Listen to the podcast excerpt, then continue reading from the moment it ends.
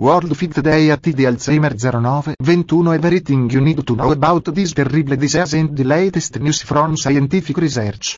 What is Alzheimer's disease? How is it recognized and how can it be treated? Alzheimer's disease is the most common form of senile dementia, about 70 of cases, and is a degenerative disease responsible for aggravating symptoms up to making the patient unable to live an independent life.